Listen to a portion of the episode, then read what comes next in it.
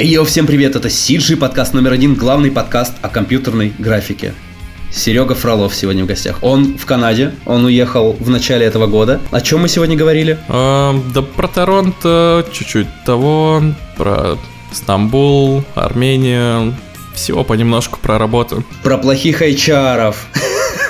Давай так. Все, даже про деньги немного. Это сквозной ниточкой шло, деньги и HR. Все, погнали слушать. Привет из будущего. Я считаю, что нужно уточнить несколько моментов перед началом подкаста, чтобы мои слова не были истрактованы неверно. То, что я буду рассказывать про Pixomondo, все действительно так и есть.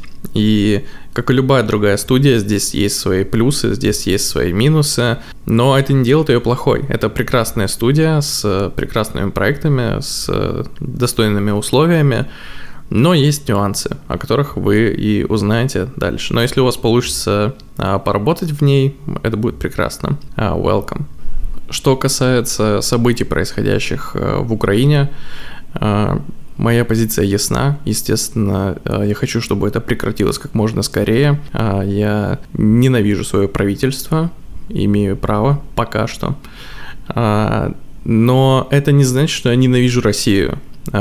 Я люблю свою страну, и я хотел бы там жить, но, к сожалению, пока что это сложно себе представить. Поэтому любые спекуляции или трактования моих слов можно считать неверными, если они нацелены на ненависть. Мир всем и приятного прослушивания. Чё, как будни канадские? У тебя сегодня выходной, классно. Воскресенье? Да, кстати, на удивление мой, наверное, первый выходной за долгое время, потому что дичайшие переработки последние дни на проекте, все как обычно в целом. Я видел, ты постил у себя, по-моему, таймлоги, сколько ты работаешь в последнее время. И там в переработке в будни и просто работа в выходные. Да, это, конечно, порицается здесь, но мы сильно не успеваем. Я думаю, проблема, как и везде в тайм-менеджменте, со стороны продюсеров и координаторов, в первую очередь, а не артистов. Ну и 3D-отдел. Ненавижу 3D-шников. Простите, ребят. Но композер обязан ненавидеть 3D-шников по умолчанию. Вот, да, где бы ты ни был, все на композ сваливается в последние дни. Ну да, клинапить рендера, дотречивать MatePaint на рендер, типа, ну, я думаю, все студийные ребята прекрасно понимают, как сложно все это дается, какой кровью. Чё, как тебе Канада? Ты первый раз в Канаде. Это твоя какая работа не в России по счету? Вторая? Третья, вторая? Ну, именно офисная вторая. До этого я на Мальте был. Вот. Второй выпуск подкаста, кстати, послушайте обязательно. Много гейских шуток. Все, как все любят. Там даже Ванечка Гадомин еще был. Да.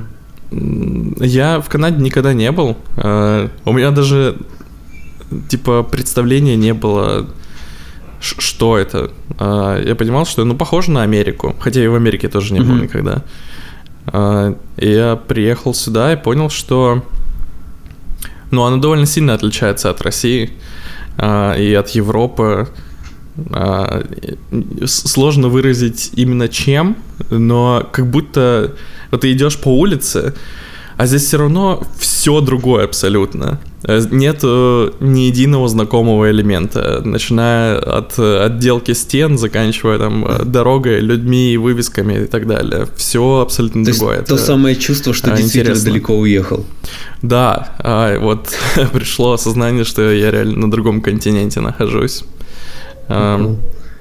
После Мальты... Мальта или Канада лучше, где прикольнее? О, ты помнишь мои отзывы про Мальту?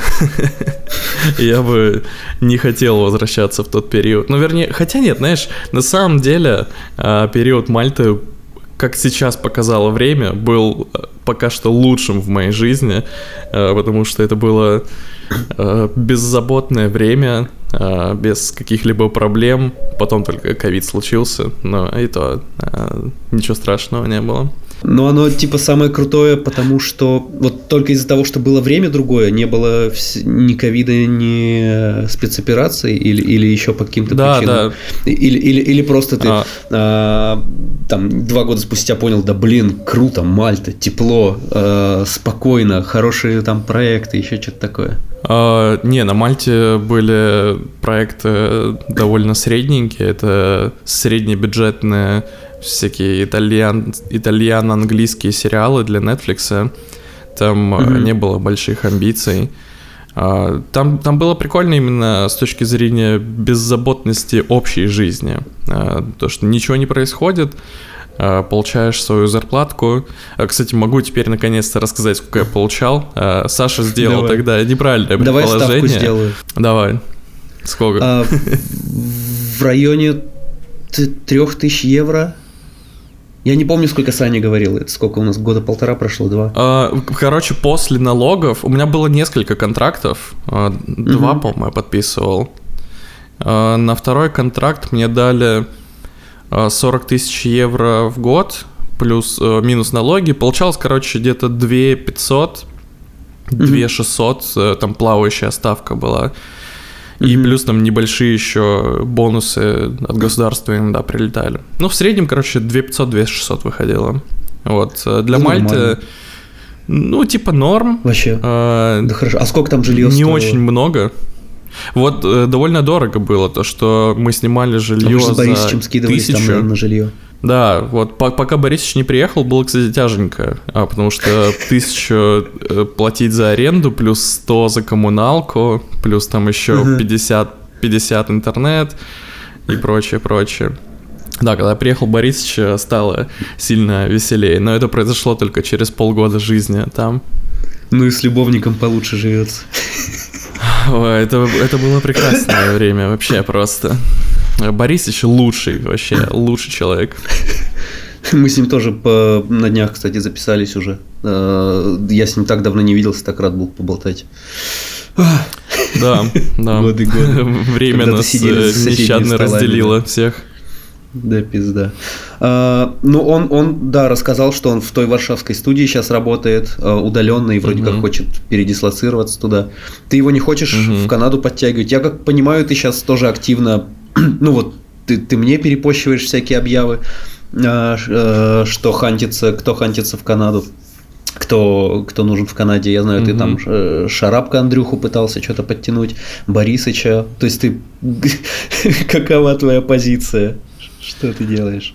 Что ты хочешь? У меня схема уже отлажена. Я вот как на Мальте было, я на Мальту, ну, не я лично перевез, но я способствовал переезду Борисыча и Саши Адишари, аргуновского чувака. Вот мы втроем там тусили. И сейчас, когда я уехал в Канаду, я предлагал многим людям, на самом деле, поехать вместе со мной, но все по разным причинам отказывается. Кто-то боится, что у него знания языков недостаточно, кто-то боится просто уехать на другой континент, потому что это далеко от Москвы и прочее. Ну, в общем, у каждого свои причины, которые в целом я уважаю. Мне кажется, сейчас всем уже похуй на язык, и все рады будут. Сейчас, короче, другая проблема. Сейчас есть проблема с визами для русских, потому что вот у меня есть еще один друг, он должен был с семьей переехать еще в начале марта, но так как случились все эти события, его виза сейчас находится в каком-то подвешенном состоянии, и непонятно... вообще ничего, что будет дальше. Потому что, естественно, все, там, не знаю, кто там, офицеры работают, все пограничные службы сейчас нацелены на помощь украинцам, что в целом понятно почему. Да. Вот. Так что даже если сильно хочешь сейчас попасть в Канаду, возможно, будут нюансики с визой. когда ты уже переезжал, то ты тоже говорил, что есть какие-то проблемы с визами. Я так понимаю, тогда совсем были другие проблемы. Почему даже тогда были проблемы с визами? Ведь это, казалось бы, рабочая виза или какая там рабочая виза, на них там довольно большие квоты обычно. Или как там дела обстоят? Почему тогда были там проблемы? Там, короче, тогда это начало совпало года, так неудачно. Ну, не, это не начало гола, это было конец где-то в октябре 2021 года. Короче, я изначально подписал контракт с MPC монреальским, и вроде бы все было хорошо, но я не знаю, что произошло не так. В общем, они заморозили мое дело, визовый процесс не начался практически. Я знаю много ребят, которые дошли со всеми этими визами, сборами и так далее до самого конца, потратили там под 100 тысяч рублей еще по тому курсу, который, ну ты помнишь, настоящий курс. Вот, и ни к чему это не привело. Они так и остались в России, по какой-то неведомой причине отказали. Я даже созванивался с какой-то пожилой женщиной, которая, видимо, у них работает психотерапевтом местным, или я не знаю, кто там, психолог. Такой, знаешь, отдел сохранения клиентов, я не знаю, как это еще назвать. В общем, она мне полчаса рассказывала, насколько они сильно сожалеют и что очень сильно хотели бы поработать со мной дальше, но причину так и не назвала. А на следующий день я написал в Pixomondo, потому что они мне до этого отвечали, и сказал им, типа, чуваки, мне MPC отказали из-за визы. Они сказали, что у нас в Торонто будет по-другому все. Другие правила, другая провинция, потому что Квебек и Онтарио разные законы, и даже, видимо, на федеральном уровне это все равно как-то влияет. Так что все сделали. За пару месяцев мне сделали визу, и я спокойно улетел. И вот в январе я уже был в Канаде. Ну, ты сейчас в Монреале, в Пиксомондо? Я сейчас в Торонто, в Пиксомондо. Кайф. То есть даже спустя время непонятно, почему не давали тогда визы, почему по визе тогда был облом, даже учитывая то, что более благоприятное было время тогда. Может, слухи какие-то есть, почему отказывали людям визы? Подожди, вообще, кстати, я забыл упомянуть важную деталь, то что в августе, по-моему, в Канаде изменилось законодательство, и они ввели, наконец-то, квоты на иностранцев, и чтобы нанимать иностранцев, нужно сначала будет доказать, что ты не можешь найти на местном рынке людей, и только после этого тебе разрешат нанимать кого-то из-за границы. И, возможно, именно по этой причине все эти... Да, точно. Мне приходило письмо, где было упоминание этого закона. В общем, офигеть, а я так предполагаю, они сделали приоритет. Я не знаю, ну как-то, видимо, с государством они договариваются. И, ну, возможно, там просто какой-то процент работников в студии должны быть именно местные, а не иностранцы. Ну, а может быть, я просто им не понравился, они передумали и решили слиться. Кто знает, официальные причины, мне кажется, никогда не называют. Может, тоже тебе там Брэдли кинул какой-нибудь? Не, меня кинуло там HR. Кстати, у меня такая боль с HR-ами. Я прям... Вот у меня есть яркий пример, как HR должен выглядеть, как он должен работать. Это прекрасный Джеймс Спитери на Мальте. Лучший просто. Он совмещает роль продюсера и HR. Сейчас уже нет, но тогда да. Он помогал решить вообще все вопросы, которые могли вообще возникнуть. Потому что, ну, представь, ты приезжаешь в чужую страну абсолютно, другая культура, mm-hmm. другие правила, законы, обычаи и так далее, и ты... Ну, банально даже сложно арендовать квартиру, потому что есть нюансики. Да. Он помогает. Особенно в Канаде, насколько я понимаю, я проходить... вот помню. Ага. Ой, блядь, сорян, я перебиваю. Я... Тут задержка в связи, и я говорю привычно, но оказывается, что я тебя нахуй перебиваю, как обычно. Сорян, я не хотел. Да, я помню, что с квартирами проблема по твоим историям и по историям Сашки. И еще, ну, и что-то еще помню, кто-то рассказывал, да, что в Канаде без там без кредитной истории, без там всяких видов на жительство сложно снять хату. Но не мне рассказывать, лучше ты расскажи. Да, короче, я скажу так, возможно, кто-нибудь из Pixomondo Торонто послушает, например, Евгений, который head of composting, или кто он там, департмент чего-то там, извините, но Pixomondo Торонто — это, наверное, худшая студия для иностранца, который первый раз приезжает в Канаду. HR никакого сопровождения не ведет абсолютно. Все документы только Google мне помогал, и только через знакомых, которых я здесь завел. Спасибо, Андрей. Без него я бы вообще не вывез все это. Все пришлось самому делать. Ну, под самому я имею в виду без помощи студии. Вот, с квартирой. Да, здесь нюансики были. Во-первых, тут почти все квартиры, ими владеют китайцы. Китайцы еще те расисты, как оказалось, и не самые приятные. Ну, тут просто собрались какие-то не самые приятные лендлорды. Я не знаю, ничего против... Ладно, не буду эту тему поднимать. Просто мне не повезло, и мне попадались не самые приятные люди. Вот. Я знаю, у тебя есть какая-то история с фоткой в Инстаграме. Какая именно история? Про квартиру? То, что мне отказы приходили? Да, про квартиру. Да. Блин, да, мне отказ... Я уже сейчас не вспомню точно причина отказа. Но если что, вы можете зайти в мой телеграм-канал, и там все это было расписано, почитайте, ссылочку в описании. Мне точно отказывали из-за кредитной истории, точнее, ее отсутствия.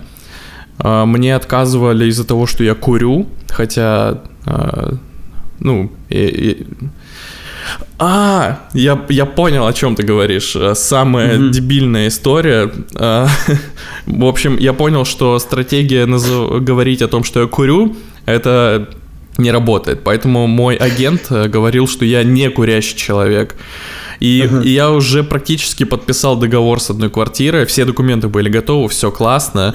И они заходят в мой Facebook, в мой Instagram и видят у меня фотографии, где с сигаретами. Перезванивают агенту и говорят: сорян, но он нам не подходит. И агент пытался доказать им, что это просто постановочные фотки для кадра, типа красиво, модно, по-детективному, но ничего не получилось доказать им. Это было странно. Мне кажется, ты легко мог сказать им, что это фотомонтаж, и сказать, что это твоя профессия.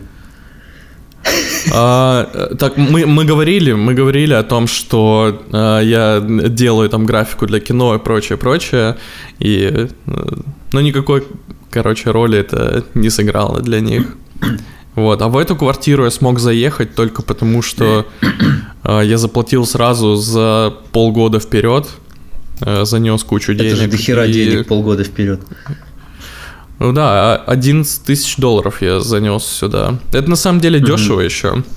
Мне повезло с этой квартирой, потому что после того, как все люди начали возвращаться в города, потому что во время ковида все разбежались здесь из даунтауна, цены начали сильно расти. За последние полгода цены на квартиры очень сильно выросли, и найти что-то меньше, чем за 2200 без мебели, это уже успех. Я пострелил очень много квартир. Слушай, кстати, история про квартиру без мебели. Блять, я опять не слышу, перебил Елени. Короче, история про квартиру без мебели. Нам надо говорить, конечно, прием. Я никогда с этим не сталкивался, но я сейчас в Стамбуле и скачал местное приложение по долгосрочной аренде квартир. Я все, что смотрю, это, во-первых, тоже взлетевшие цены, просто потому что... Ну, понятно почему, потому что все сюда понаехали. Ну да. То есть сейчас и в Тбилиси, и в Ереване, и в Стамбуле цены на жилье пиздец как взлетели. Вот. Но что я еще здесь вижу, то что все квартиры продаются, сдаются без мебели. И я такой, типа, ну вот клевый варик, но как я буду здесь жить, даже, блядь, без кухни практически. Это что за хуйня? Не, в этом плане здесь... Да. Здесь повезло, потому что хотя бы кухню тебе предоставляют. Ну, типа, кухня готовая, и стиральная, сушильная машина, они есть. А все остальное это голые стены, да. Нету вообще кухня ничего от раза абсолютно. К разу, да, тоже, да, и больше ничего нету. Удивительная хуйня, то есть для нас, для россиян. Прости, господи. Да, мне рассказали лайфхаки здесь в Канаде, то, что многие, кто приезжают на год, они покупают вещи в Икее, и здесь политика возврата, она действует в течение года. А, мне, по-моему, говорили, что в России тоже начало так действовать. Но в России теперь вроде уже Икеи нет, такое, так что извините. Да. В общем, многие просто возвращают вещи через год, и все.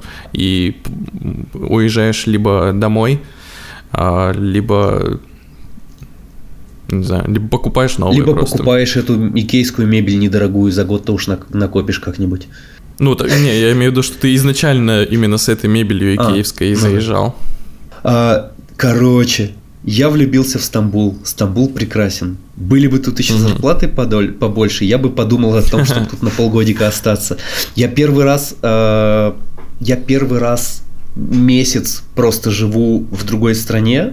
Ну, так, что вот просто приехал, и, ну, вот я пока поработаю тут месяцок. И, слушай, такой разнообразный город, в таком я в восторге. И... я походил по местным студиям на этой неделе. Я вот уже какой-то микропост написал. Такие замечательные, потрясающие люди, вообще я в шоке. Я сидел в Старбаксе, написал нескольким студиям, мне ответили, и я пошел просто к ним знакомиться. И так офигенски, я за неделю сходил в 3 студии. Меня в 2 из них прям встречали, ну вот, основатели студий, и мы прям сидели часами, болтали, вообще потрясающие чувства.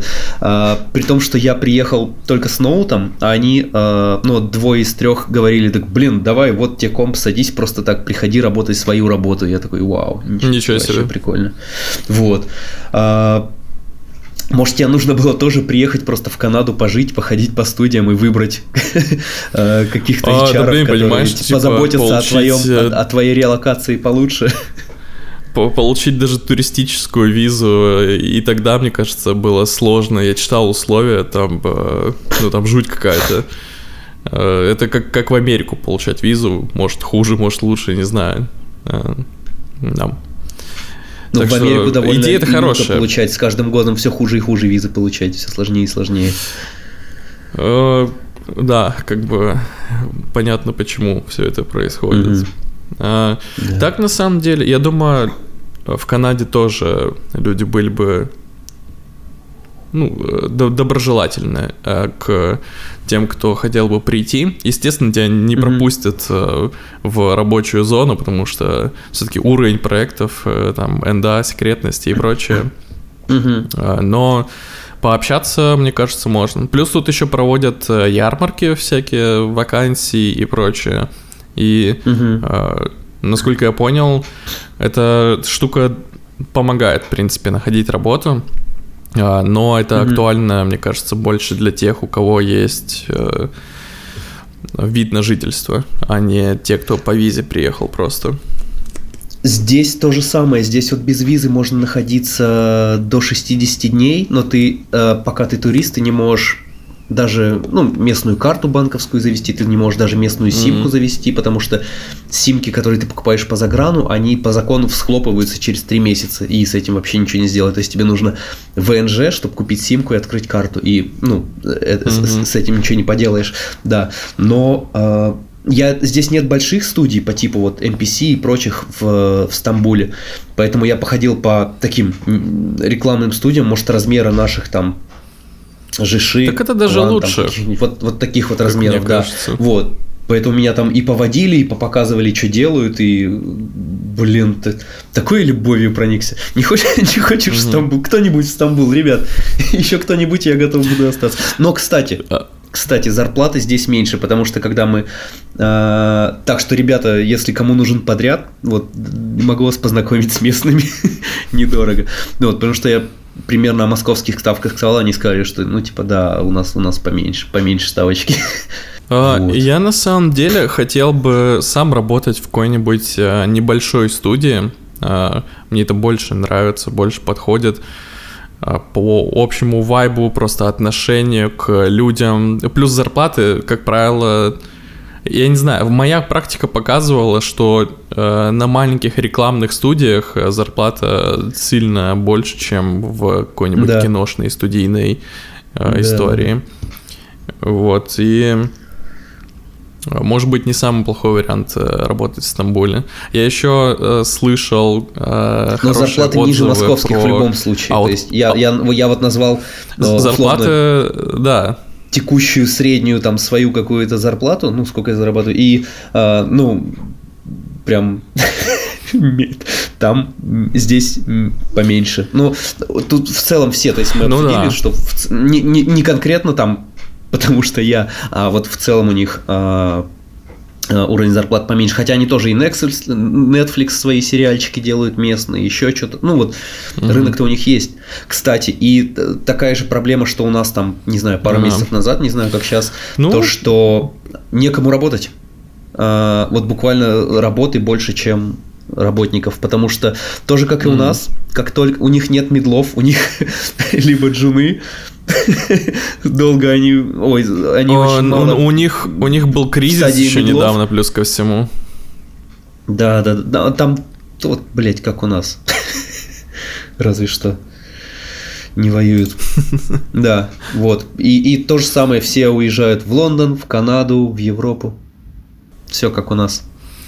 Братья наши. Кстати, да, у нас здесь довольно много турков работает в Пиксе. И почему-то так совпало, что они почти все композеры. Классные ребята, мне нравятся. Спроси у кого-нибудь, спроси, пожалуйста, у кого-нибудь, какие в Стамбуле самые крутые студии.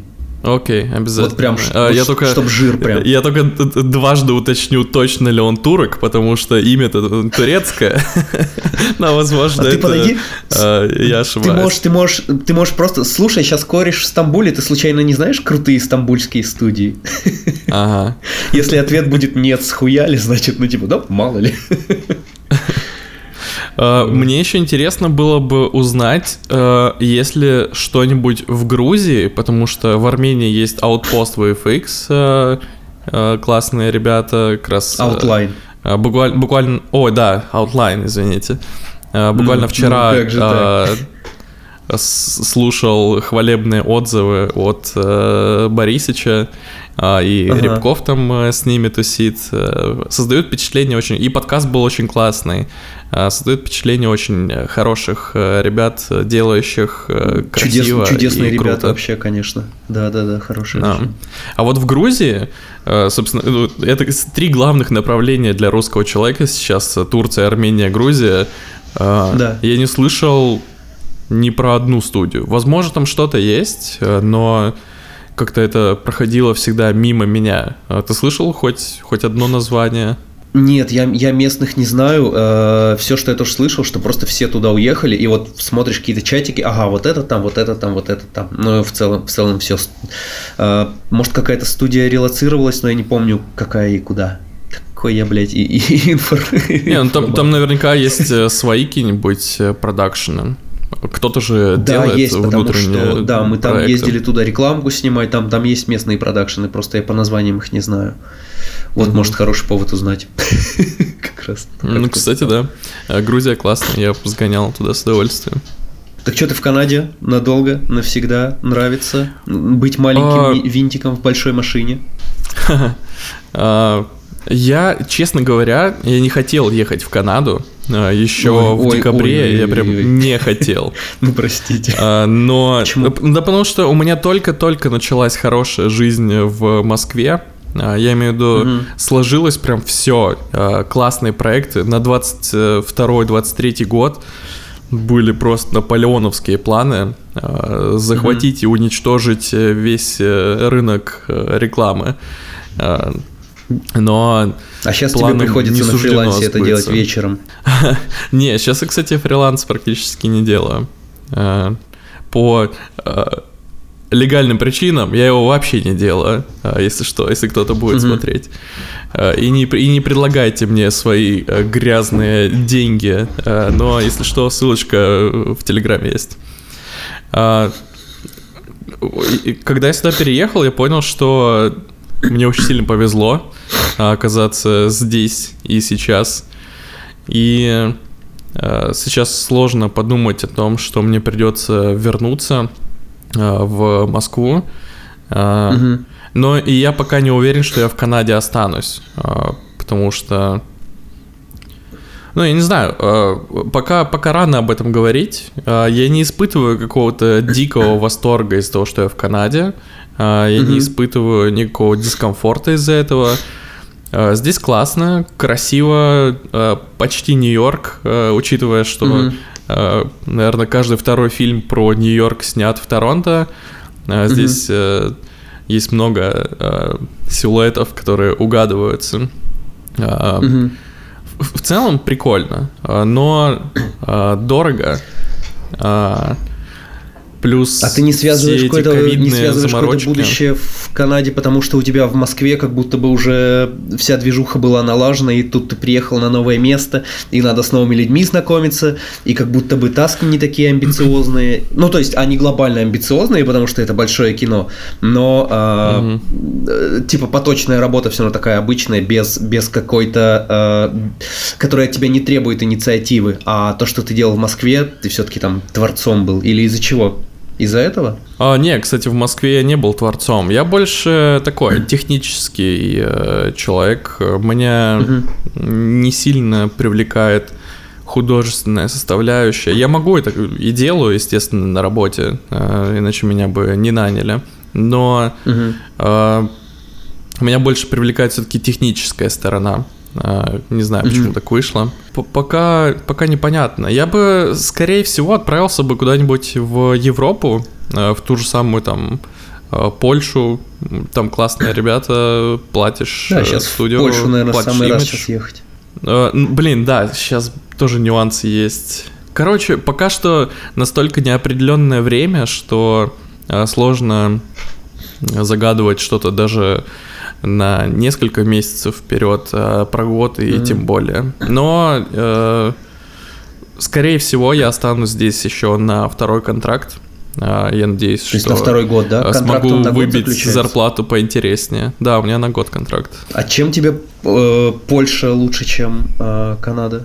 Да просто как-то все понятнее. Знаешь, все-таки этот культурный код, он прописан так или иначе в человеке. И здесь прекрасные люди. Особенно если бы я их видел, хоть кого-нибудь. Просто у нас офис закрыт, и я предполагаю, что он не откроется в этом году. Хоть нам и говорили, что ты можешь прийти в офис, но там сидит 2,5 человека, и сисадмин где-нибудь под столом ползает. На этом офисная жизнь заканчивается. Я ехал в Канаду, кстати, в первую очередь, чтобы пойти в офис, потому что 1,5 года на фрилансе я уже устал смотреть на голубей на своем балконе, и как там люди ходят, потому что мне идти некуда было. Вот, а здесь закрыто, и, не знаю, как-то вайб пока что студии я не понял. И всех людей со студии тоже пока не сильно понимаю. Как будто бы. Слушай, это очень интересная история. В Европе было проще. Ехать в другую страну и работать там на удаленке, как будто бы то же самое можно было сделать вообще из другого места. Вот именно. Но из-за законов нельзя было так сделать. Я им предлагал, типа, давайте я поработаю из Москвы, типа, зачем мне ехать, тратить огромное количество денег. Там только на релокейшн $5000 я потратил. Ради чего? Чтобы сидеть в квартире в Торонто? Зачем? Но сад, что так нельзя. Без друзей. Да. Которых у тебя нет. Вот это, кстати, самый давящий фактор на самом деле. То, что ты же в основном заводишь... Вот ты приезжаешь в новую страну, где ты не знаешь ни единого человека. И ты заводишь, естественно, приятелей, друзей на работе. А здесь нету работы у тебя, по сути. У тебя есть супервайзер в зуме два раза в неделю. И все. Так что да, фактор друзей, конечно, давящий. Да, я тебя прекрасно понимаю, потому что вот я тут, опять же, 2 недели сидел в Стамбуле и все равно чувствовал себя люто туристом. Понятно, я и сейчас турист, но вот когда у меня была неделя похода по студиям, я прям после каждого такого вдохновляющей встречи чувствовал, это прикольно. Я чувствовал, что я просто вот на каких-то... Ну, не то чтобы я себя там чуть больше местным почувствовал, но чуть ближе к местным себя почувствовал, потому что я понял, что индустрия условно одна и та же, и типа я вот могу просто зайти к этим ребятам и там заработать, и с ними поработать, и им будет приятно, и я кайфану. Вот, и это очень клево, конечно.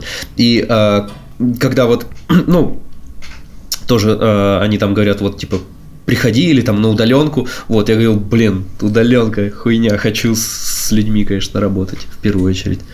Ну, вот, да, я тебя прекрасно понимаю. Ковидные времена сильно отразились, хочется уже, не знаю, там, с людьми в одном помещении понаходиться, вспомнить офисную обстановку. Ну да. Так что нюансики есть. А здесь к ковиду относятся до сих пор довольно строго. Вот здесь в общественном транспорте носят маски, то есть прям обязательно носить маски. В торговых центрах, ну, короче, маски здесь носят до сих пор и довольно плотно. Но в студии, вот все студии, в которых я был, там люди прям работали нормально, ну, то есть за компами. Там были и удаленщики, которые вот просто по удаленному рабочему столу работали, и рабочих мест было достаточно... заполненных, которые вот прям там сидят и работают, и все вроде ок. Вообще в Европе же есть сейчас кое-где отменяют карантины, кое-где даже большие фестивали будут летом проводиться по Европе. То есть этот год, как сейчас кажется, что и в Москве отменили ковид, смотри. Как будто бы пахнет уже таким спадом карантина. То есть в Канаде такого нету, да? Да, у нас когда там... С 21 марта, по-моему, отменили вакцины обязательные, отменили маски и прочее. А сейчас маски нужно носить только в метро, ну, в общественном транспорте любом, там, такси, метро и все остальное. А так, в целом, можно жить, как и раньше жили. Но... довольно много протестов сейчас, чтобы вернули обязательное ношение масок внутри помещений. Потому что нужно было носить маску даже внутри моего кондо. На территории здания ты обязан находиться в маске, а в спортивном зале там и прочее. Прикол. Ну, мы, кстати, вот когда с Киром ездили в Нью-Йорк, там была такая же штука. Мы, когда заходили в подъезд дома, где мы жили, то в подъезде, в лифте, везде, пока ты не вошел в квартиру, нужно было носить маску. Вот, наверное, какая-то похожая тема. В целом, не то чтобы это сильно парило. Но это же парит. Не то чтобы... Ну, нет, с одной стороны, это не сильно парит, а с другой стороны, ты приехал и не можешь просто... поздороваться с местным, с чуваком, с которым ты работаешь. Ну, ладно, я имею в виду, ты не можешь полноценно ходить на работу и ну, ты понял, получать удовольствие от живого общения с иностранцами. В этом плане, кстати, я еще пострадал, потому что я приехал и застал еще строгие правила, и мне пришлось 2-недельный карантин проходить. Ого. Потому что, естественно, у меня не было никакой европейской вакцины, признанной здесь. Были нюансики, в общем. Извини, какой вопрос был до этого? Да то, что... вам не говорят, когда... То есть, застанешь ли ты, пока ты живешь там... офис. Да, вообще ходили слухи, что в июне вроде как должны открыть офис. Но в Pixo как-то все стремительно меняется. И сейчас плюс многие студии, если ты следишь за их новостями, они... разрешают полностью оставаться на удаленке навсегда, без каких-либо нюансов и компромиссов. И я так предполагаю, что Pixo, скорее всего, хочет нечто подобное тоже сделать, потому что содержать офис — это дорого, и ну, все уже научились работать удаленно. Раньше мне нравились все эти доводы от крупных студий, что ну мы же не можем, у нас NDA, у нас там неразглашение, у нас секретность, у нас даже пылинку нельзя вытащить из студии. А в итоге прошло время, сейчас спокойно марвеловские проекты собираются по домам канадским. Так что все нормально, все работает. И смотри, меньше заморок с визой, меньше заморок с тем, чтобы перевозить артистов, или все равно перевозить надо будет? Там, короче, пока непонятно, потому что... Я так понимаю, студия может заключать разные договора с артистами, и это будет влиять на то, можешь ты работать с ними удаленно или нет. Потому что многие вакансии, даже сейчас, если обратить внимание, то везде написано: мы принимаем удаленно, приходите, пожалуйста, работайте откуда хотите, но... Только те, кто могут легально работать на территории Канады или там Англии, неважно. Прикол. Есть, почему то есть формально удаленно можно, но только если у тебя есть канадский паспорт. Прикол. Интересно. Ты слышишь пение? Да, у тебя там начались молитвы вечерние. Да, вечерние. А знаешь, во сколько здесь утренние молитвы? В 5 утра. О, какой кошмар. Я вообще не утренний человек. Я бы с трудом переживал все это. Да. Ну, кстати, сначала было непривычно, но сейчас такой: о, местная культура, класс. Скоро буду ходить. Но здесь в Торонто вместо мечетей и молитв есть пожарная сигнализация, которая периодически срабатывает. Горите, подгораете. Да.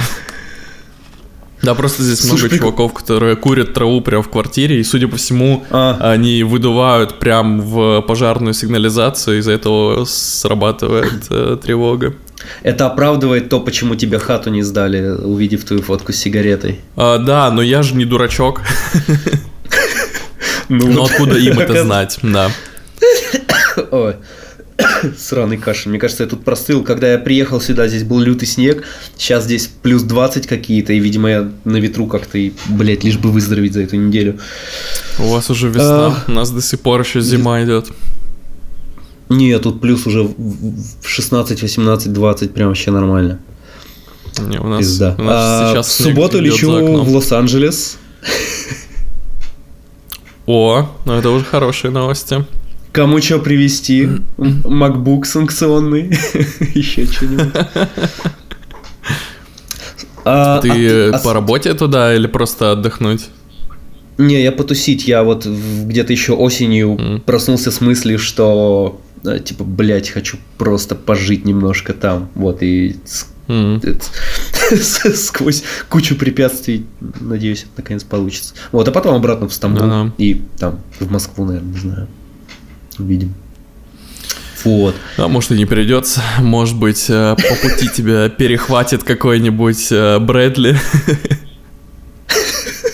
Но у меня же нет рабочей визы, у меня чисто туристическая, поэтому я... Где бы я ни остался... Все как-то можно обговорить, обсудить и сделать легально. А главное, ты имеешь чтобы в виду они заинтересовались. Канадский Брэдли или американский Брэдли? Я про канадского Брэдли. Американские чуваки, которые с клипом, они пока молчат, если ты про это. Не, я просто про... В случае американского Брэдли это абстрактный человек, а в случае канадского это тот конкретный. Да, было бы классно, на самом деле, собрать здесь такую старую гвардию старпёров, пенсионеров, композеров в Канаде из нашего лампового, тепленького комьюнити. Так мы что с тобой еще не старая гвардия, это вот старая гвардия еще жива, что ж ты такое говоришь? Не, ну в смысле, я имею в виду, а кто еще старее, чем мы? Все, кто старше нас, они занимают менеджерские позиции в основном. Но только Пахабыч, это единственный, кого я знаю, кто в почетном возрасте продолжает нести это тяжкое бремя композера. Ну и хорошо так, это делает. Я не знаю. Ну да, наверное, ни разу не видел. Но не, ну верю, все равно они же, ну типа, просто мы привыкли старой гвардии называть вот как раз ребят. Ну да, true. Лет на 15-20 постарше нас, да. Это да. А так есть, а в Канаде... Слушай, ну нет, у тебя сколько знакомых в Канаде? Мне кажется, там настолько дохера народу. Либо это та же самая херня. С одной стороны... Вот, смотри, давай обсудим. С одной стороны, все мы знаем, все сейчас уехали в Ереван, в Тбилиси, в Стамбул. И так же, как за все времена все уезжали в Лондон, в Канаду, ну, в Англию, в Канаду, в Австралию. Но по факту, я сюда приехал, и вот у меня здесь, я виделся здесь с людьми, с одним, со вторым, с третьим, с тремя. А где вся Россия? Куда все? Я не знаю. Ну и еще с тремя не виделся, окей. С тремя виделся, как-то вот так вот. В этом плане мне вообще не повезло, потому что у меня есть очень дальние знакомые в Монреале, но в Торонто у меня нет вообще ни единой души, и я только через LinkedIn смог найти... там парочку ребят, с которыми я могу хотя бы проконсультироваться по там различным бытовым вопросам, потому что, как мы помним, HR в Pixomondo никчемный, абсолютно бездарный. Недолюбливаю ее, это если мягко выражаться. Да. Окей. Я думаю, она не будет учить русский, особенно сейчас, специально, чтобы это послушать. Я думаю, не те настроения в обществе. Но есть же какой-то русскоязычный чат сиджишников в Торонто? Понятия не имею. Если есть, скиньте мне, пожалуйста. Ребята, давайте организуемся в эти сложные времена. Кстати, да, наверняка, я уверен, что даже подкаст слушает кто-нибудь из Торонто. Чуваки, го, попьем пиво, пообсуждаем насущные вопросики, в конце концов. И неважно, какой вы национальности, украинец или русский, или другой СНГ, все мы, я думаю, занимаем одну позицию в происходящих событиях, поэтому никаких конфликтов в этом плане точно не будет. Я прекрасно дружу с украинскими ребятами, так что go! Да, вот найдите Серегу, киньте ему ссылку на местный чатик. У меня есть одна не очень приятная история, связанная с этим, потому что когда только-только началось все это безобразие, я на LinkedIn сделал пост, что, естественно, я против всего происходящего, и... что хотел бы помочь украинским ребятам и русским в том числе, которые против, сами знаете кого, хотел помочь с тем, что я их резюме отправлю напрямую к нужным людям. И вроде бы это благие намерения, никакой корысти там за этим не следовало. Но буквально через сутки я удалил этот пост, потому что мне прилетело такое количество говна в комментарии, в личку. Ну, я к такому не был морально готов, если честно. Я понимаю, что все на эмоции... А от кого и что это было? Ну нет, да, ладно, мне, понятно, мне писали вещи в духе, что если перевести это в более литературный язык, что сейчас не время работать, что-то такое. И не время получать советы от таких, как я, русских. Вот, но... Я никакого негатива к не испытываю. Да. Я абсолютно понимаю, почему они могли так написать. И я понимаю, что многие могут недолюбливать сейчас русских. Понятно, почему все это происходит. Но постик я решил все-таки удалить, потому что очень чувствительное время. А как помочь сейчас... Ну да, потому что, ну понятно, можно куда-то денег скидывать, но денег у меня нихуя нету. Давай так. Окей, вот позицию какую-то мы с тобой сейчас выражаем, это понятно. Я думаю, наверное, единственное, что мы можем сделать, это просто хотя бы среди своих, возможно, ватных знакомых как-то позицию разъяснять и говорить, почему они не правы. Я не знаю, честно говоря, у меня нет какой-то четкой позиции по этому поводу. Я просто делаю постики в своем телеграм-канале и в своем инстаграме, просто репосты крупных СМИ. Не знаю, чем еще помочь. Донатики и обсуждение всего, что происходит. Выходить на улицы, митинговать и прочее. Я пытался, все эти года пытался и поддерживал оппозицию, но, как видите, ни к чему это особо не привело, к сожалению, пока что. С одной стороны, хочется просто не только говорить, а с другой стороны, думаешь, блядь, что я могу сделать? Хуй поймет. Ну, я уже понял, что ты теперь не фрилансишь, что ты теперь только фулл-тайм работник. Да, только. Пара тем из беседы исключается. Но знаешь, я смотрел... Я поглядываю подкаст канала «Мы обречены». Это канал айтишников. Очень рекомендую, посмотри, прикольно. Ну, мы не в их тусовке, но типа включаешь, и в целом интересно, и понимаешь, о чем речь, и вообще все классно. Вот, там пару раз поднималась тема того, что некоторые люди на фулл-тайме на двух работах работают. Я бы очень хотел... Они закрывают, там у них не таймлогами все, а больше тикетами. То есть они закрывают вот количество тикетов, которые вот на его для его позиции, для рабочего дня нормально. И начинают другую делать. Как насчет? Я в целом, на самом деле, я большой противник того, что у нас принято сидеть в full-time. Полный рабочий день и отчитываться за часы проведенные, просиженные, по сути. Когда была сдельная оплата, и тебе платили за таски, как правило, мне это подходило больше, потому что ты делаешь больше, получаешь больше денег. Делаешь меньше, получаешь меньше. И мне кажется, вот вся эта айтишная история с тикетами, она в целом как будто бы ближе, и мне нравится эта идея больше. Плюс 2 работы, 2 зарплаты, это вообще было бы прекрасно.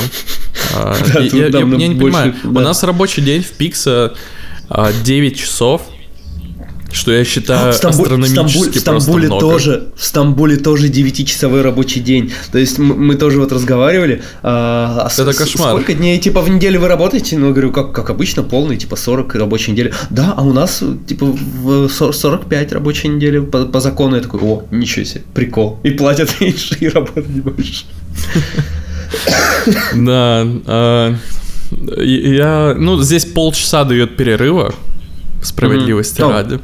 Но это тоже полчаса перерыва на 9-часовой рабочий день, это смешно.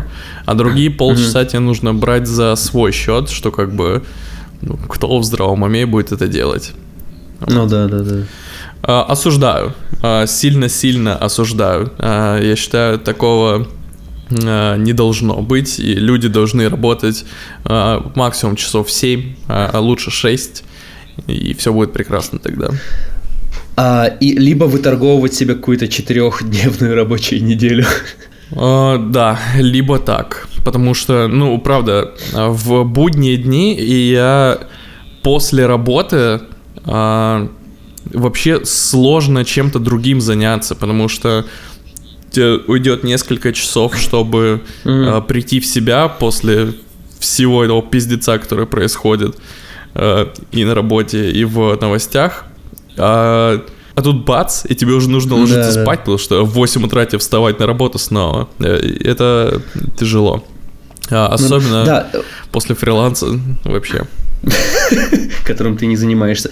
Да, я тоже такой, блядь, да, 4-дневная рабочая неделя, но сам-то я, на самом деле, не то что не прошу этого, я сам к этому не близок, потому что я просыпаюсь, начинаю работать, выхожу, заканчиваю работать и как раз пора спать. То есть я по-моему, работаю, не знаю, 7 дней в неделю с утра до вечера. Так что, если кто-то когда-то мне предложит 4-дневную, мне кажется, я все равно так не смогу.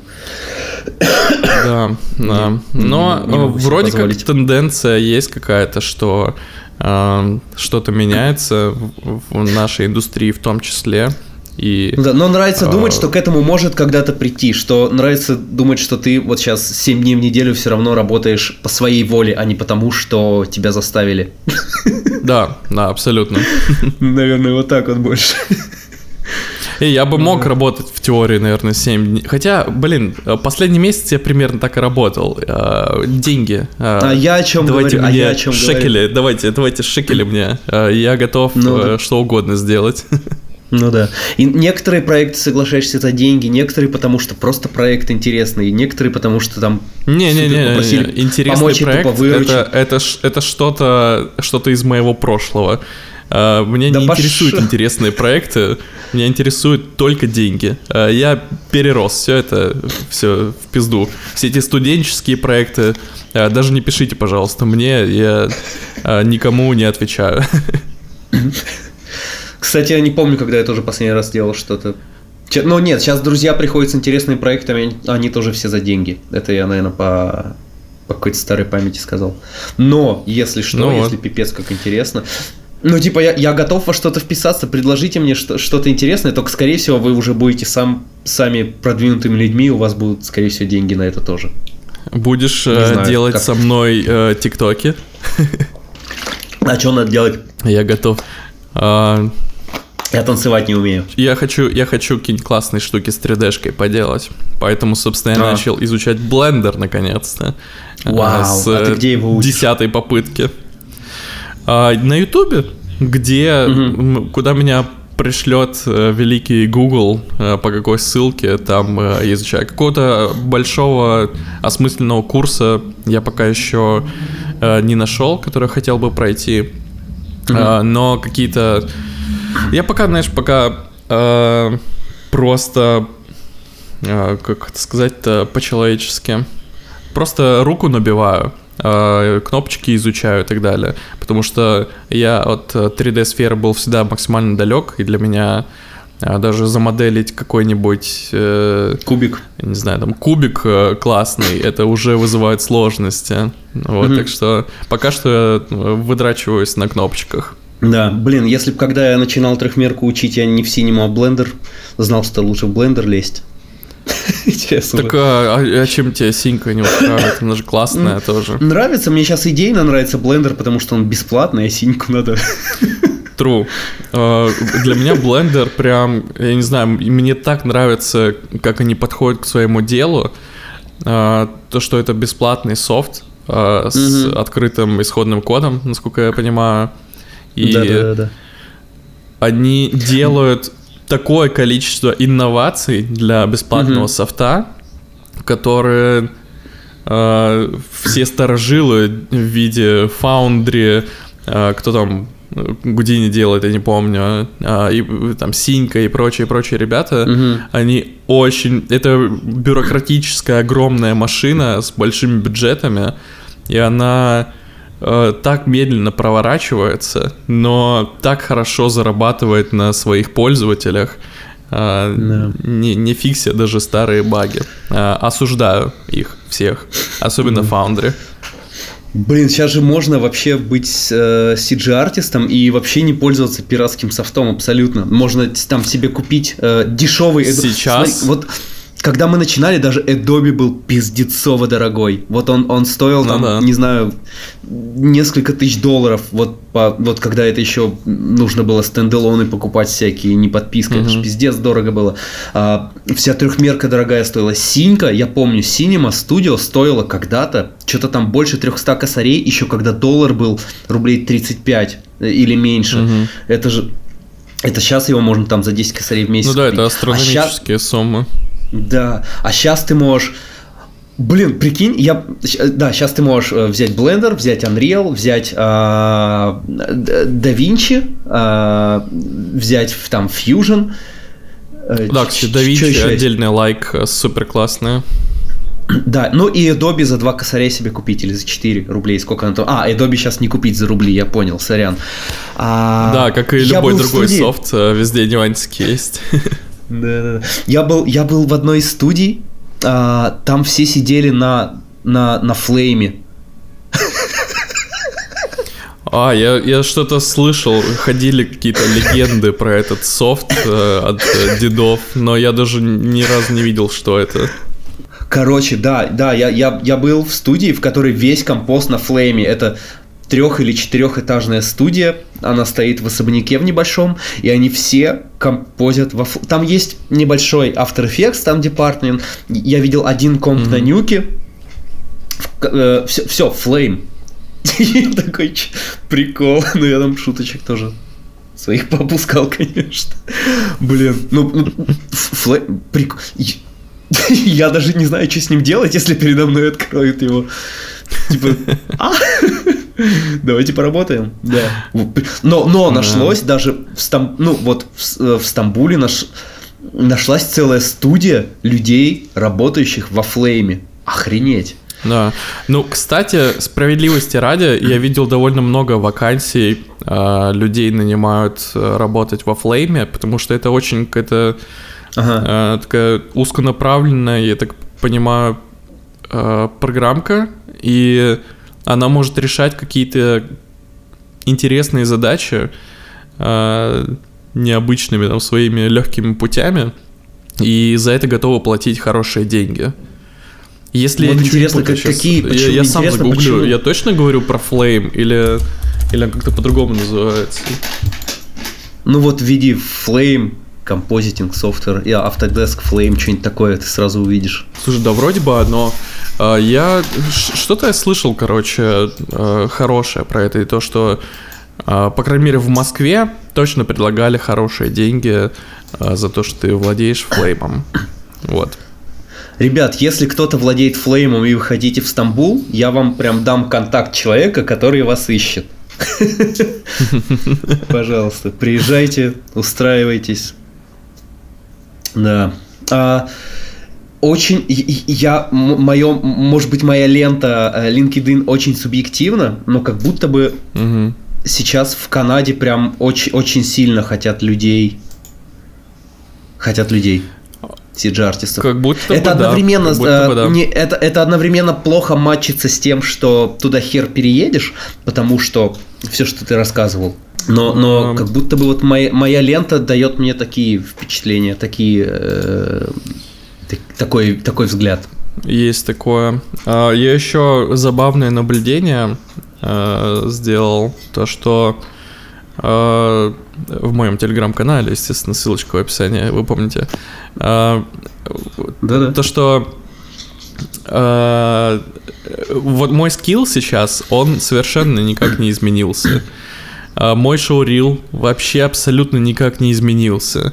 Но те студии, которые мне отказывали в работе, когда я находился в Москве, они сейчас все возвращаются и предлагают мне работу просто из-за того, что в моем резюме появилась строчка Pixomondo Торонто. Это все, это единственное отличие. И сейчас мне раз в неделю как минимум какой-нибудь HR напишет. И я, конечно, польщен и очень рад. И надеюсь, поработаю однажды с кем-нибудь еще.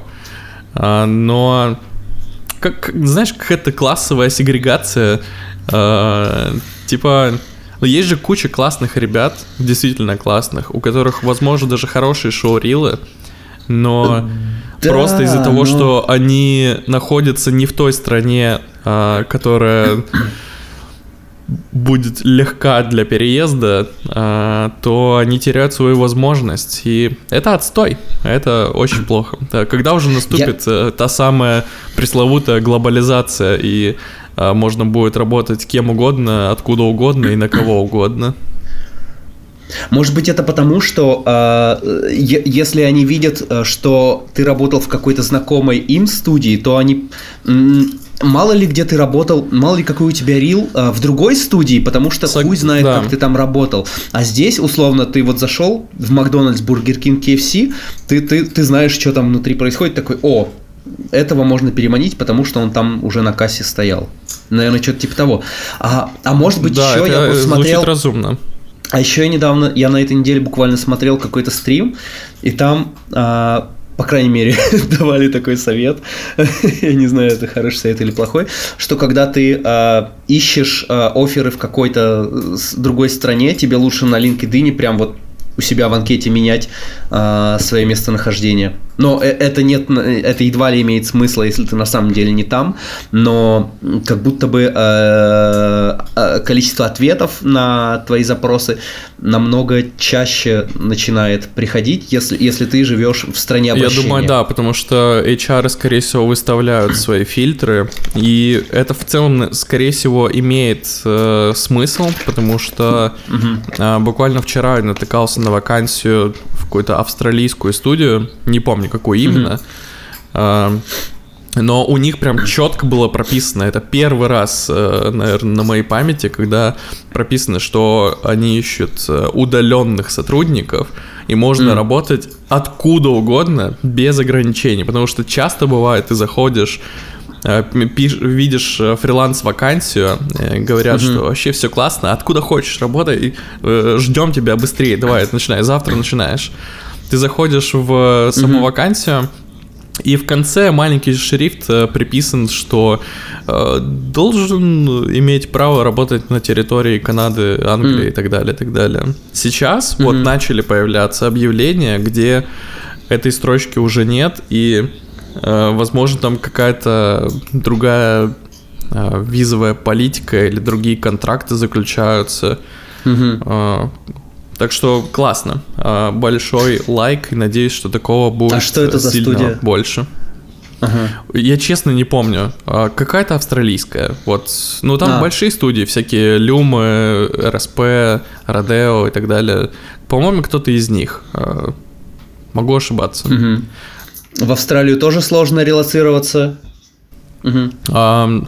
Насколько я знаю, проще, чем в Канаду. Из того, что я слышал. И это нужно было, кстати, у Андрея Борисовича спросить, почему он не захотел поехать в Австралию, потому что ему предлагали контракт. Но он ничего не рассказывал, давай расскажи ты. Ну, я не буду за него рассказывать, это его личная история. Ну, типа в двух словах, чтобы он там не это... Не возражал, я не знаю, я сам не знаю причины, по которым он выбрал Польшу, а не Австралию, но сердечко, видимо, велит делать так, как бы кто мы такие, чтобы за него что-то выбирать. Вот. Ну и на самом деле Польша классная страна. А в Австралию еще всегда можно успеть поехать. Вот. Но в плане визы, по-моему, проще, что Антон Рябков рассказывал, ему визу вообще сделали за неделю или даже меньше. Плюс программа именно по получению ВНЖ или Permanent Resident какой-нибудь, то там чуть быстрее все это происходит. Потому что сейчас, ну вот, если ты хочешь... В Канаде есть программа Express Entry, чтобы получить вид на жительство, но ожидание уже достигло, по-моему... Я читал, 27 месяцев тебе нужно ожидать решения миграционной службы. 27 месяцев? Все это, да, все это время ты должен либо продлевать свои work-пермиты, просто по рабочей визе находиться, и это время не будет идти в зачет для твоего паспорта, либо уехать и ждать где-то за границей. В этом плане здесь бюрократия очень медленная, и прям тяженько все это работает. Хотя они наращивают темпы привлечения людей, и там буквально сотни тысяч каждый год приезжают. А сколько миллионов еще сидит в очереди, ожидая свои документы, даже непонятно. Вот, так что классная, я рассказывал тебе или нет? Нюансики. Я, возможно, тебе рассказывал, что я когда вот в одной из студий ходил на этой неделе, что-то же болтали, типа, я, естественно, спрашиваю, знают ли местные студии, ну, наши московские они или нет, там кто-то знает, кто-то нет, МРП некоторые знают, вот, и кто-то сказал, что, а мы, типа, переписывались с некоторыми, типа, русскими ребятами. Я говорю, да, ну, типа, так, наобум, с кем, может, знаю. Они такие, так, вот сейчас посмотрю, ага, Сергей Фролов. Я говорю, ну, вроде знаю. Так, Антон Рябков, ну, все понятно, давайте пообщаемся. Вот буквально двоих назвали. Слушай, я честно, я пытался даже... Я пытался после того, как ты мне написал, провести какое-то исследование и понять, как я вообще с ним мог общаться. Я не нашел никаких контактов ни на LinkedIn. Нет, даже LinkedIn я не проверил. Я почту только проверял. На почте у меня не было сообщений. Но я люблю залезть везде, где только возможно, так что не исключено. Ну, во-первых, да, это вообще очень забавно, когда ты в чужой стране просто приходишь к людям, и они такие двух твоих корешей называют, и ты такой, окей, вы кого-то не знаете, хорошо. Это очень необычно. Это интересно, да. Вот, так что теперь ты сюда придешь, что они и меня тебе назовут. Вот. А второе, может быть, и придем. Стамбул, блин, такой крутой Стамбул, обосраться, ребята, сердце тут оставлю. В чем твоя стратегия холодных прозвонов? Расскажи, потому что CG-артисты это во многом интровертные очень ребята, а ты холодные прозвоны делаешь, ну как и Рябков, Тоха, блин. Да, у меня до того, как уехать на Мальту, я, по-моему, в подкасте про Мальту я тоже рассказывал это. Я отправил, наверное... Мне кажется, у нас могла аудитория поменяться с тех пор и нараститься. Скорее всего, да. Сможешь свободно где-то говорить, да. Писем 200 или 300. И были в основном только отказы, хотя, ну, как мне казалось... Вполне себе неплохой шоурил был, довольно приличный. Я знаю людей с худшими шоурилами, которые спокойно уезжали в Канаду. Ну тут, знаешь, часто бывает, что ты оказался в нужное время, в нужном месте и написал нужному человеку. Ну вот, смотри, обычно, когда ты отправляешь 200 писем, это обычно там настолько... настолько среднее, беззубое составленное письмо, которое подходит, ну, типа, одновременно и всем, и никому. То есть оно обычно не идеально даже в в описании вакансии подходит все вот это. Да, но я чуть-чуть по-другому делал. У меня был шаблон, я сделал... Ну, и ты менял название студии. Естественно, я писал cover letter и... Не, подожди, послушай. Это я делал для всех крупных студий. А для тех студий, которые прям, ну, я сильно заинтересован, там, знаешь, топ 20, наверное, студий, которые я прям очень сильно хотел, для них я делал более такое персонализированное письмо, что ли. Я помню, для Pixomondo я вообще сочинение расписал, как, не знаю, там, как в универе на экзаменах не расписывал. И я прям бы сам себя нанял. Ну, вот я скажи, прям очень классно вот сделал. Ты видел, что, какие элегантные 3 предложения я Брэдли написал? Почему? Ну, классно все выглядит. Почему Брэдли играет с моим сердцем? Я не знаю, возможно, его смущает то, что у тебя там CG-артист, а не композер написано, или... Я не знаю, может, шоу-рил смутил. Они же редко когда отвечают. Да? Да, фига. Я забыл этот термин. Сталкинг? Гостинг, да. А, ну гостинг, да, наверное. Да. Когда просто из твоей жизни так медленно исчезают. Да. Так что, ребят, если вы просто проябываетесь, это гостинг называется, ни за что не переживайте, молодые. Да, вообще в 22-м году это сильно осуждается, и HR-ом тоже. Короче, вот я, наверное, открою курс для HR-ов, как работать с нормальными людьми, будучи HR-ом, потому что не видел я еще...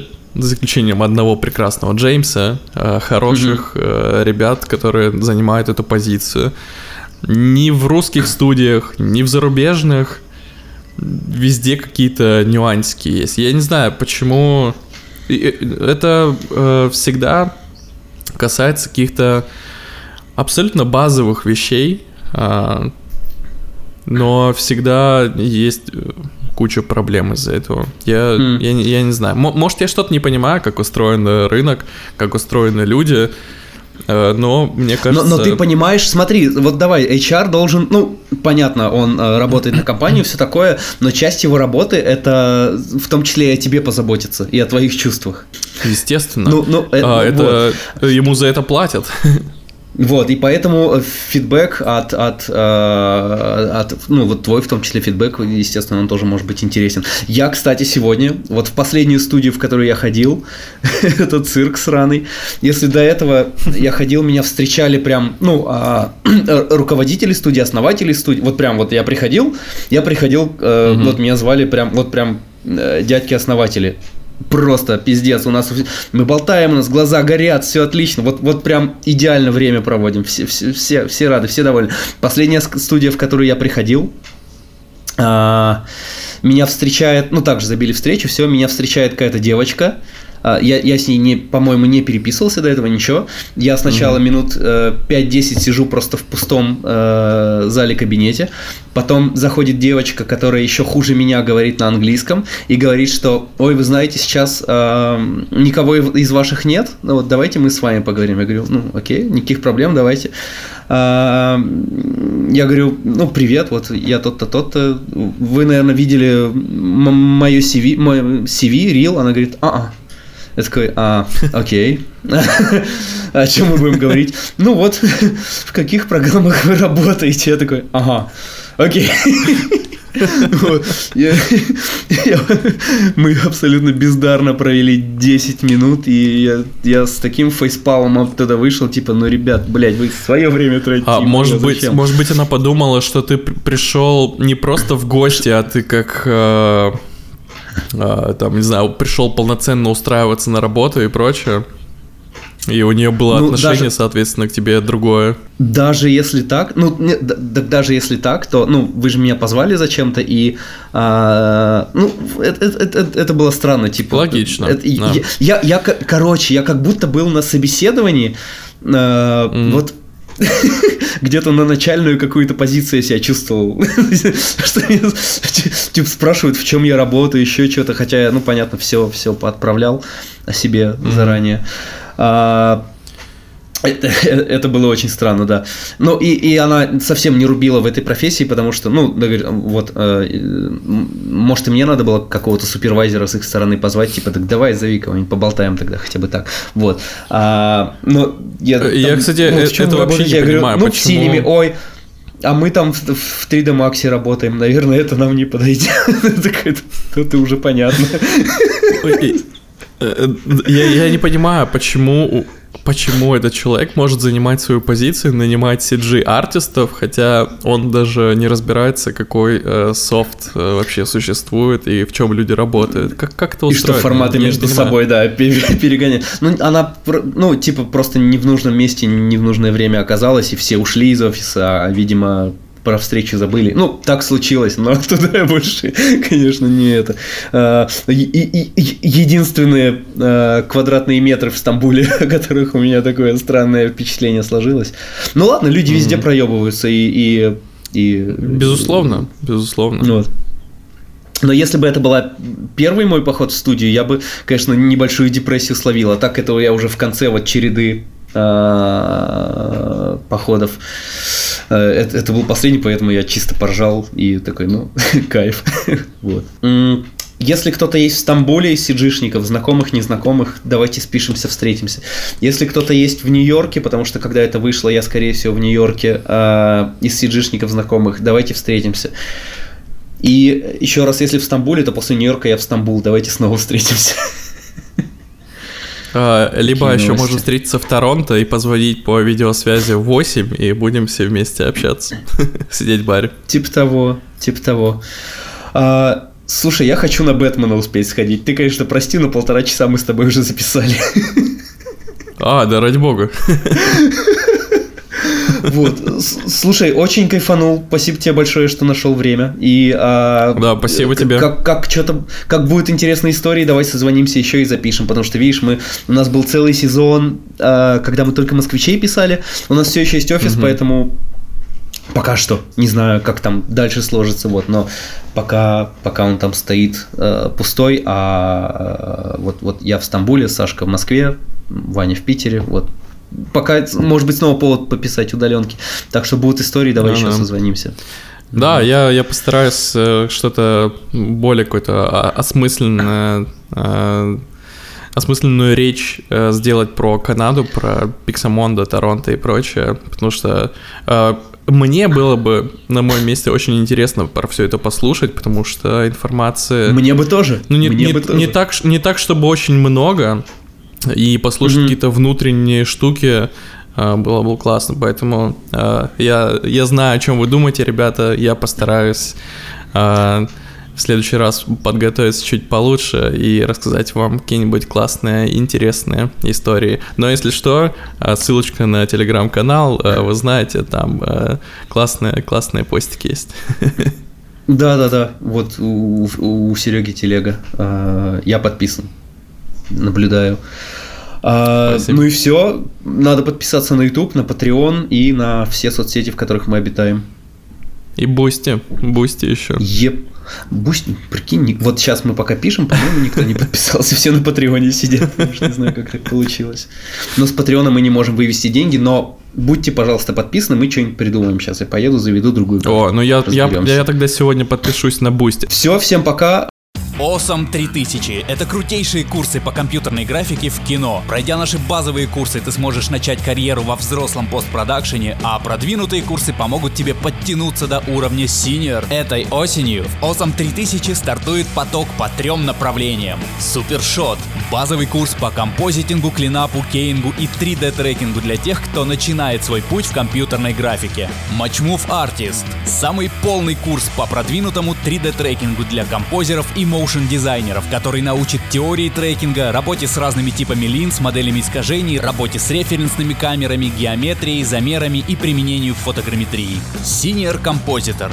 Фотореалистичный композитинг в кино и рекламе. Курс рассчитан на артистов с бэкграундом в композитинге для повышения квалификации, а также для тех, кто хочет научиться разбираться в нюансах композитинга. Мы больше 10 лет работаем над компьютерной графикой в кино и рекламе и знаем все о том, какие специалисты требуются в этой отрасли. А если хочешь поближе познакомиться с преподавателями курсов, то у нас есть лучший подкаст о компьютерной графике.